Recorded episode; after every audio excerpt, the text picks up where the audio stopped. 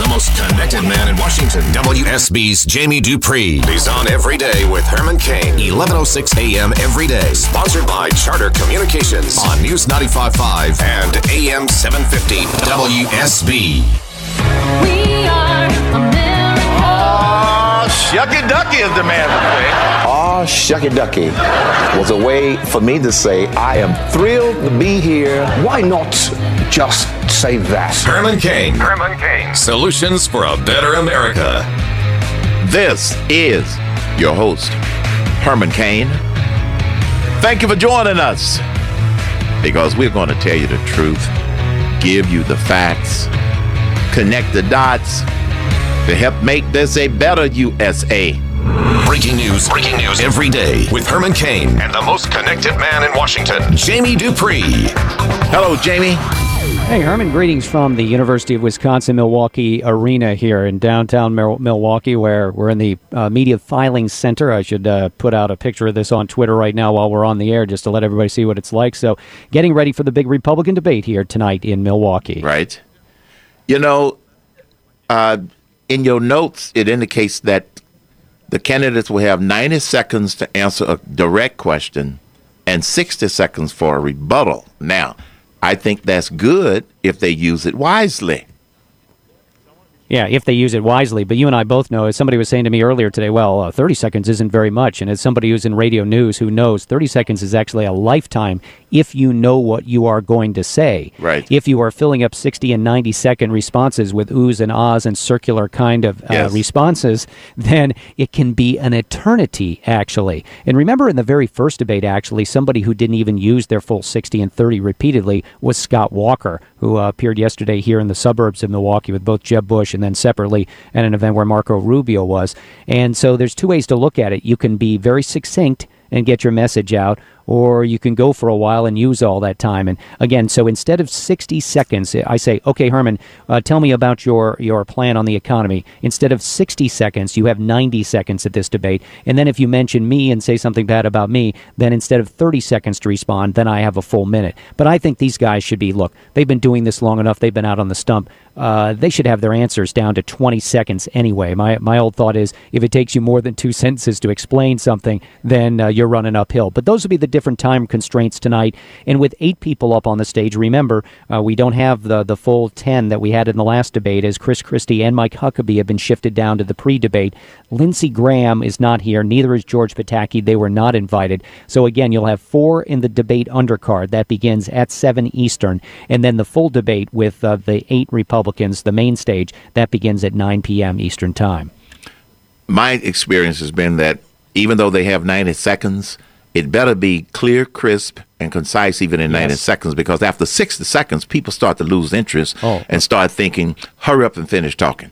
Yeah, no, I, I think I think 90 seconds is an eternity. That's I mean, an again, as somebody in radio news here, the difference between writing a 30 second story, a 45 second story, a 60 second story, and a 90 second story, 90 goes on forever. I mean, most of you listening out there, you know that a 30 second ad on the radio and TV, that's pretty normal. A one minute ad is pretty long, and you notice it. You really notice going over a minute. And so uh, be careful for what you wish for here with 90 seconds to respond. Doesn't mean you have to use all of it, uh, but certainly you'll have that option. Now, the other thing tonight, obviously, with the Wall Street Journal and the Fox Business moderators, is they do not hope for a repeat of the fighting that uh, took place between the moderators from CNBC last time and the Republican candidates. Uh, but, you know, again, Herman, let's just say, hey, you're going to bore in tonight on the candidates and their different plans for jobs and economic growth, et cetera. You know, sometimes those questions can be a bit pointed because you're trying to get to some answers. And uh, so I'll be interested tonight to see how far the moderators push some of the Republicans in order to get them on the record on certain things that they've proposed. It'll be interesting, especially if they stick to economics, business, jobs, all of that kind of good stuff.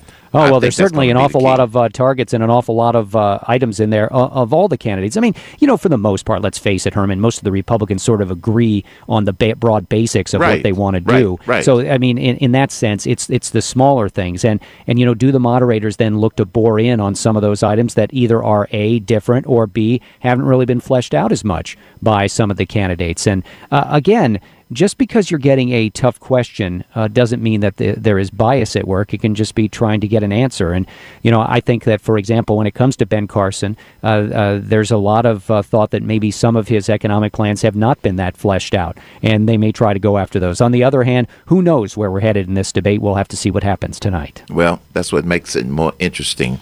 Now, Walker has been there, or he has met with some people, but he's not endorsing anyone. Or there are rumors Yep. that he might be endorsing somebody? it doesn't look like before the debate he he said again he was not ready to do that. He appeared at an education event in his uh, home area of Waukesha yesterday, where actually he made his initial announcement. He was there with Jeb Bush yesterday. Bush afterward was asked by reporters, you know, basically what's your plan for tonight? He said, "I'm going to speak directly to the American people." Bush, of course, remember two weeks ago in that debate in Colorado, went after Marco Rubio right away, and that did not exactly work out for him.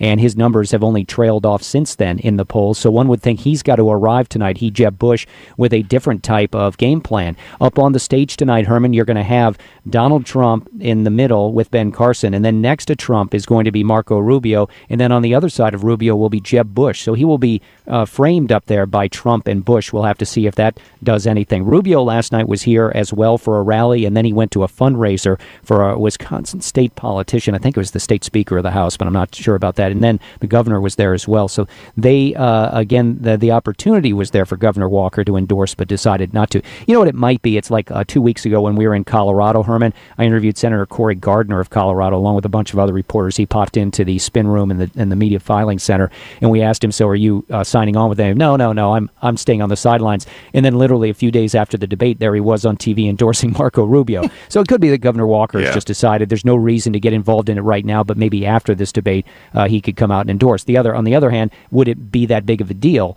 Uh, you know, obviously Scott Walker got out for a reason. He didn't have the support and he didn't have the money coming in. I was really struck by that, Herman, yesterday when you think about it. You had Jeb Bush and and uh, Scott Walker there together at the same event. The last time I was here in June for Walker's announcement, he and Bush were one two in the polls. Donald Trump had not made the big move yet, and Yeah. there here we are just a few months later. Walker's not even in the race, and Jeb Bush is struggling big time. This is why I've said you got to let this stuff unfold because the more people learn, the more it changes their perception about which candidate they prefer, and we're seeing that we're seeing that play out. Now, Mike Huckabee claims that even though he is now demoted to the smaller stage, that it hasn't really hurt his fundraising. What are you hearing? Well, I mean, that's possible that it hasn't hurt his fundraising, but I do think it hurts to be in that pre-debate. Let's face it. As a reporter, I'll just tell you that you listen to it and you, you know, you take notes and you uh, mark out sound bites and more, and you have that ready. But it's just, it does not get the same play the next day that the main debate does. It just doesn't. It hasn't. The only one was the very first one where both Carly Fiorina and to a lesser extent Rick Perry got some discussion off the first debate. There were a few things that Lindsey Graham has said here and there that got some notice, but realistically, that pre-debate debate, uh, the undercard, however you want to refer to it, has not driven the news like the main debate with Donald Trump and all the others. And I would think it'd be about the same today. Now, uh, Christie and Huckabee, I would certainly look for them to be very vocal tonight to get out their message, but really the focus is going to be on what happens in that main debate. Yeah, I would agree. Well, like you said, we're going to have to see uh, all of the anticipation and all of the planning is now behind us.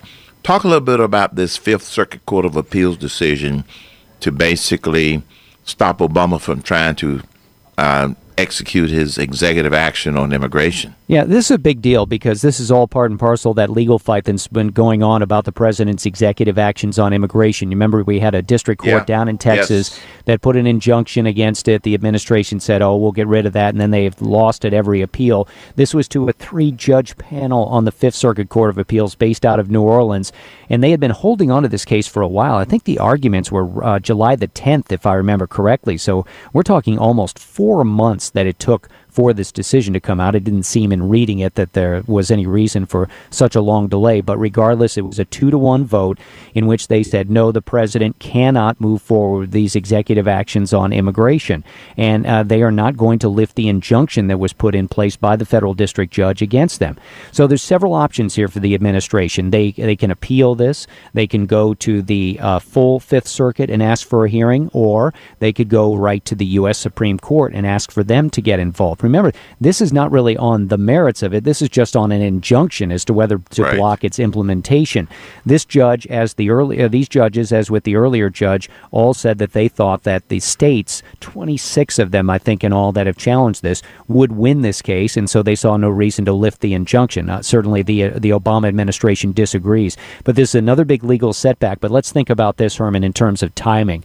If you go, get this accepted by the U.S. Supreme Court in this term, that means you would have arguments at some point. I would guess probably next March or April, right in the middle of the primaries and caucuses, and then you'd have a ruling by the end of June, right in the middle of the year in a presidential year. And certainly, this is a very political issue. Uh, you know, it, it's it's drawn an awful lot of scorn from Republicans, and I think they really believe that the administration has overstepped its bounds. Remember what they were trying to do here with these executive actions was not allow about four to five million people who are here in the U.S. illegally, not allow them to be deported, so they Right. could stay here. And it was Yeah. all part of the president's move on what's called DACA and DAPA. So uh, at this point in time, a big win for the Republicans, but obviously, I think there's still another part in this to play out, and that is sooner or later we go to the U.S. Supreme Court.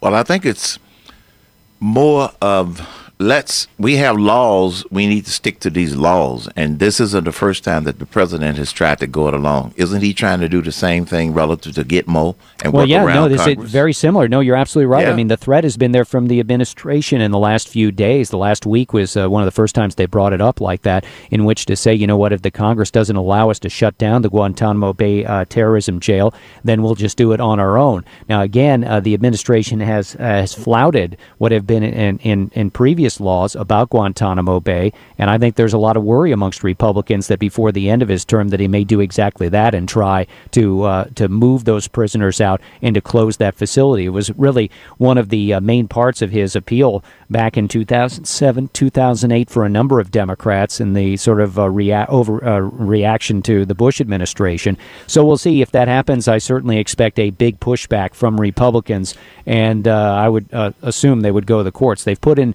they put in their uh, different laws in the defense bills, and there's one that's moving through the Congress right now that basically says you cannot move any of those detainees from Gitmo to any jail in the United States. is that going to stand Well, that's what we'll have to see, and we'll see what happens. I just get the feeling that they're going to try, and uh, it, I would I would expect that to happen. If not this year, then at some point next year. there's a lot of N-I-B-Y not in my backyard or N-I-M-Y. Yes, sir, you are correct about there you that. Go. Well, thanks a lot, Jamie. And uh, All right, Herman, we'll talk to you here from the Milwaukee tomorrow with a big recap. and, and and take copious notes that you can share with us tomorrow. I'll send them all to you, buddy. Sounds good. You're listening to the Herman Cain Show.